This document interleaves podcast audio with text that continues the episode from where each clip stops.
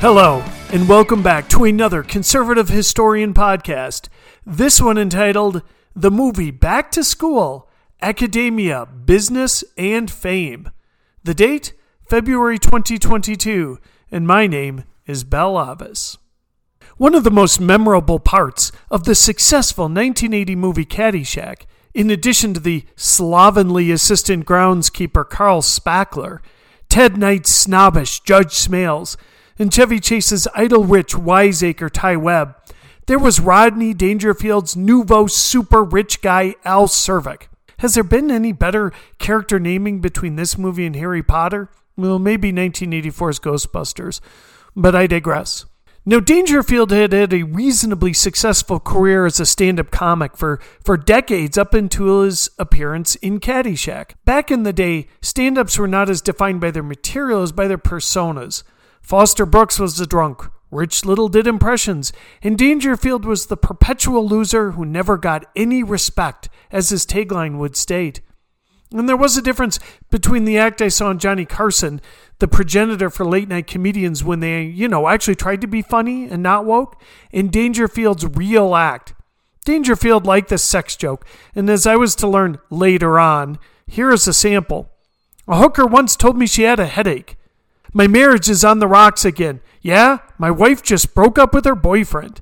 And I'm a bad lover. I once caught a peeping Tom booing me. Dangerfield was always the main target in his acts, one of the key aspects of why he could make the transition to beloved movie star. Caddyshack changed his life. You need to go to YouTube, search Caddyshack band scene, and watch the new Dangerfield go to work. So you know what the writers for the movie Back to School were thinking. What if they did an entire film about Al Czervik? The plot is simple. Dangerfield plays uber successful business retailer named Thornton Mellon. His second marriage ends, and he learns his son, Jason, is struggling in college. Mellon has never been to college, so why not go back to school, get his degree, and help out his son? The writer sent the same crude, boorish, but intelligent, filthy rich character that was in Caddyshack to the academy instead of the country club. Only something interesting happened on the way to the movie. The writers, which included Dangerfield, Dennis Snee, Greg Fields, and the director, Alan Metter, intentionally or not, inserted thoughtful lines and real world commentary wholly missing from the self contained world of Caddyshack. That earlier movie, like the progenitor of all these types of films, Animal House, and reflecting the ethos of sketch shows like Second City and Saturday Night Live, was really a series of comedy bits strung together to cover nearly two hours.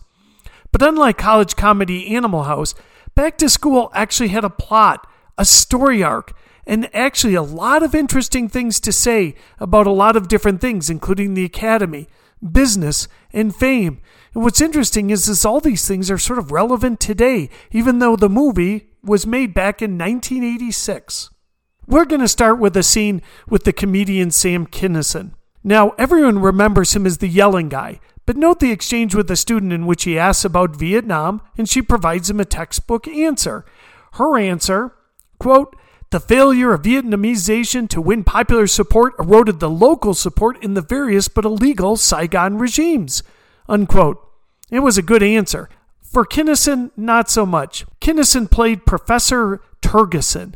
Now, I want to be clear. In my uh, podcasts, I rarely yell because I don't know, yelling always seems to imply like I'm not really uh, certain about the material. But unfortunately for this one, you're going to have to hear me yelling a lot because Professor Terguson, as is played by Sam Kinison, well, yelling's kind of his thing. So here's his response to this student's very logical and well thought out commentary on Vietnam. Quote, Is she right?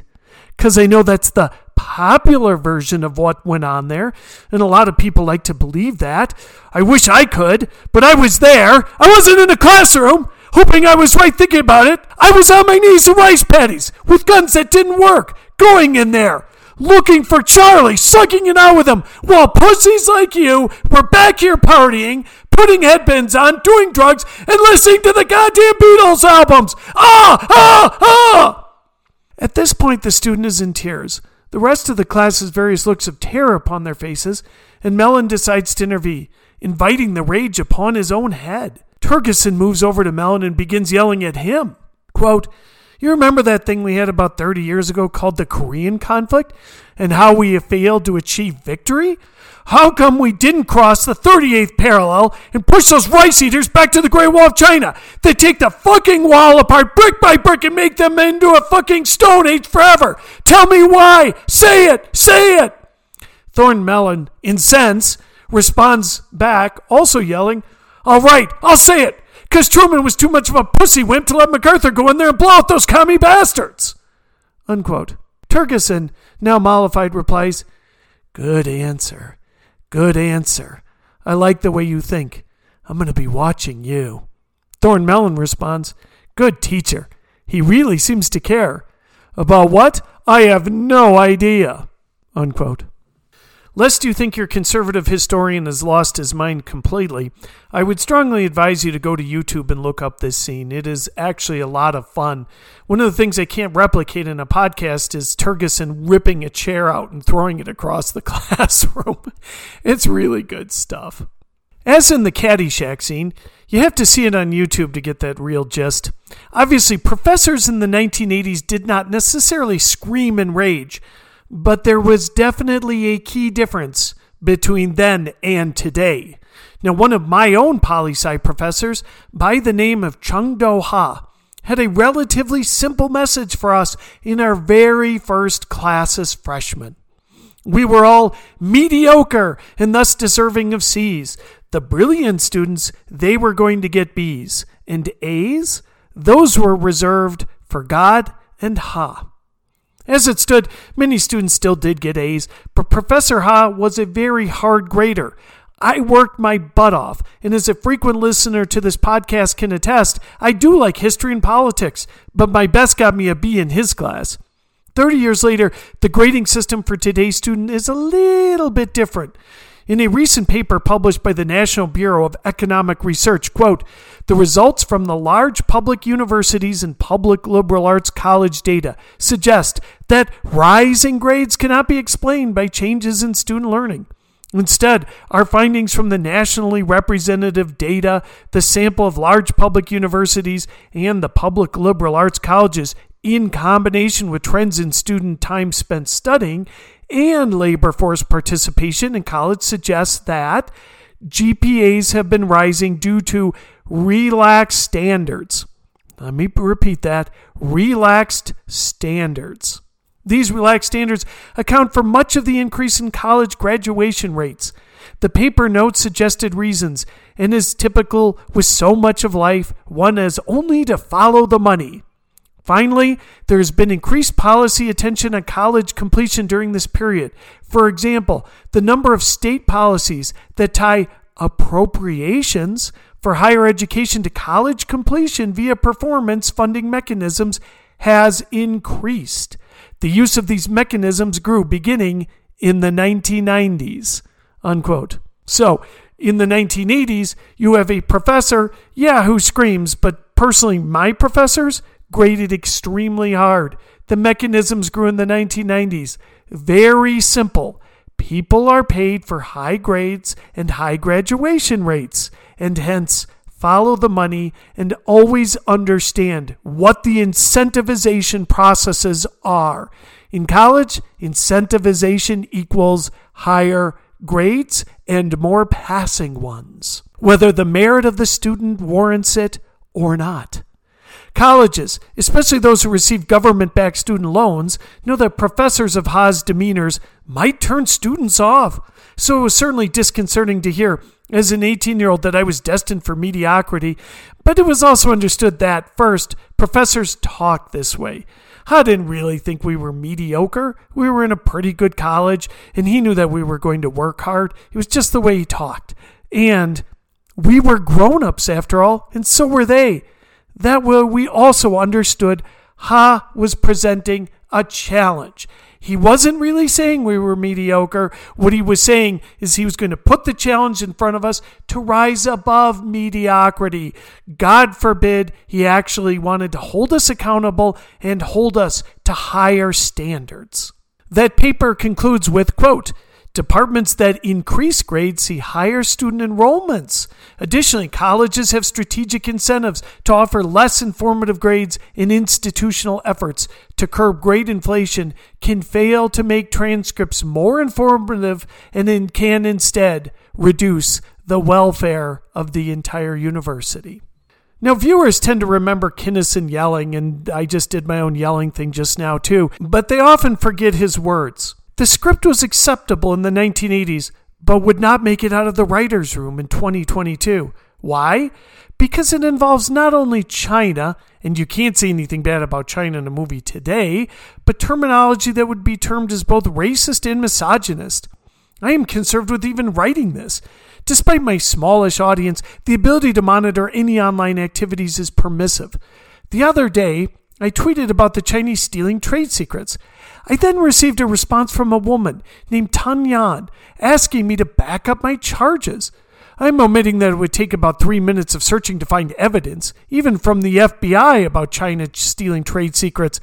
But the timing, the obvious fakery of this, and the response make it more than suspicious. I knew what I was dealing with. I was dealing with a response bot. And it would not take a brilliant computer app to have seen my tweet and have a bot reply in kind. Sort of like a little tap on the shoulder. We are watching you. And so, why am I concerned? Because, like Huck Finn, my concern is that back to school may be edited or canceled because I brought up anti Chinese animus, which must not be born. My concern is, is that by bringing this up, somehow new versions of Back to School or YouTube might actually eliminate that entire scene altogether. And it's one of the funniest scenes, and again, one of the more insightful ones in the entire movie. And why is it insightful? Because the other difference is that essentially the crazed professor of history in Back to School was a, a neoconservative. A, a what? This is a dying breed within the United States today. Beneath the fun of Sam Kinison's mania is the yearning for a robust foreign policy between him and Mellon. They both agree on this. One can only imagine the reaction of Professor Terguson to the Chinese holding one million of their people in concentration camps, conquering Hong Kong, and threatening Taiwan. And how would Mellon feel about the Chinese making knockoffs of his business ideas or stealing his trade secrets? The bizarre nature of the scene is the manic professor but in 2022, a conservative history professor would make Kinison screaming Terguson seem almost normal by comparison because I guarantee you, a professor on campus, even conservative or liberal, would probably not be teaching neoconservative values. It's all America first. It's America first because the Democrats want all of that social spending. It's America first on the right because they believe in isolationism. Neither party really today embraces the concept of a robust foreign policy, of an America abroad as a good thing, as a valuable thing. Today, it is easy grades that are necessary to maintain enrollments. Again, follow the money. And hence, in back to school, our hero has a bit of an issue. His high school grades, what there is of them, are simply not good enough to get into the college that his son attends. But to the rescue, Ned Beatty's D- Dean David Martin. It's Dean Martin. This joke probably would fall flat in 2022. It was funny in 1986. It's a reference to the old crooner who was a member of the Rat Pack. But again, I digress. This Dean Martin is receptive to a compromise. What to do, what to do about Thornton Mellon's bad grades and getting him into the school. In the dean's office, where the issues of grades arose, Mellon suggests there might be a compromise and the scene brilliantly cuts immediately to a building dedication ceremony for the Thornton Mellon School of Business. It's really a great cut.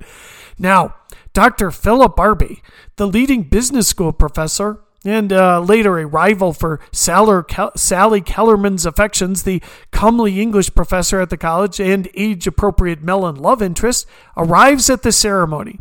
Barbay objects to what he knows is a reduction of standards to rake in Mellon's largesse. Quote, I want to get it on record that I am totally against this. I don't think that selling admission to an obviously unqualified student is either ethical or honorable. Dean Martin replies, uh, right, Phil. In Mr. Mellon's defense, it was a really big check. Unquote. I love that line.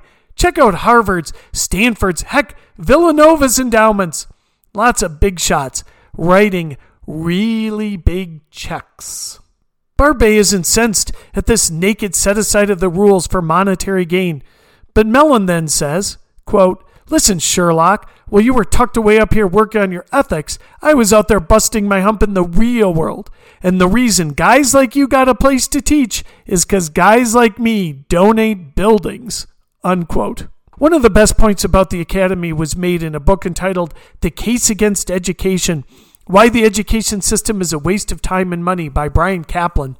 If you could have the piece of paper saying you graduated, and not take a single class, or you could get all of the learning, instruction, and training and not get the degree, which one would you take? The answer is about 99 to 1 that one would take the piece of paper. Why? Because there's little correlation between obtaining the degree and learning something of value for post collegiate activities. Now, this is exemplified in a classroom exchange between Mellon and the Professor Barbay. Barbay begins by describing an imaginary factory in which they will build widgets. This is a blast from my MBA past days. Cost versus profit and price per unit and all of that. But Mellon intervenes. He says, quote, Oh, you left out a bunch of stuff. Barbay responds, Oh, really? Like what, for instance? Mellon replies, First of all, you're going to have to grease the local politicians for the sudden zoning problems that always seem to come up. Then there's the kickbacks to the carpenters. And if you plan on using any cement in this building, I'm sure the Teamsters would like to have a little chat with you. That'll cost you. Oh, and don't forget a little something for the building inspectors. Then there's long term costs such as waste disposal. I don't know if you're familiar with who runs that business, but I assure you, it's not the Boy Scouts. Unquote. Barbay cuts in, that will be enough, Mr. Mellon. Maybe bribes, kickbacks, and mafia payoffs are how you do business, but they are not part of the legitimate business world, and they are certainly not part of anything I am doing in this class. I think Barbay comes off a little unfairly in this exchange. I love the part about an academic not knowing how things work in the actual business world, but one needs to know about unit cost and factory locations. These are factors in business. But again, would a student learn more about business from a real life Mellon or a real life Barbay? And at least the latter is trying. To get my MBA, I had super expensive business courses like statistics, which was really a calculus course because my professor was a math, not a business expert. My IT course was a joke, and consumer marketing, it took about 10 minutes in a chi square analysis discussion to know that my professor knew next to nothing about demographics, targeting, platforms, messaging, or shelf space, some of the numerous uh, aspects of the real world subject. Those who cannot do, teach. I can tell you too, that, that statistics class, in which I learned calculus, it's been decades since I took that class, and I have not used it. Not once. Hence, the dichotomy about what goes on in the classroom and what goes on in the real world. Now, a throwaway scene features one of the up and comers, uh, up and comer actors of the 1980s in a supporting role. Went by the name of Robert Downey Jr. Long, long before his uh, his Iron Man days, he plays Derek, the roommate of Mellon's son. Derek is the classic campus archetype who is against well, really, whatever someone else is for. Quote, violent ground acquisition games such as football is, in fact, a crypto fascist metaphor for nuclear war, unquote. During the course of the movie, he changes his major four times and almost gets Mellon involved in a brawl with the football team.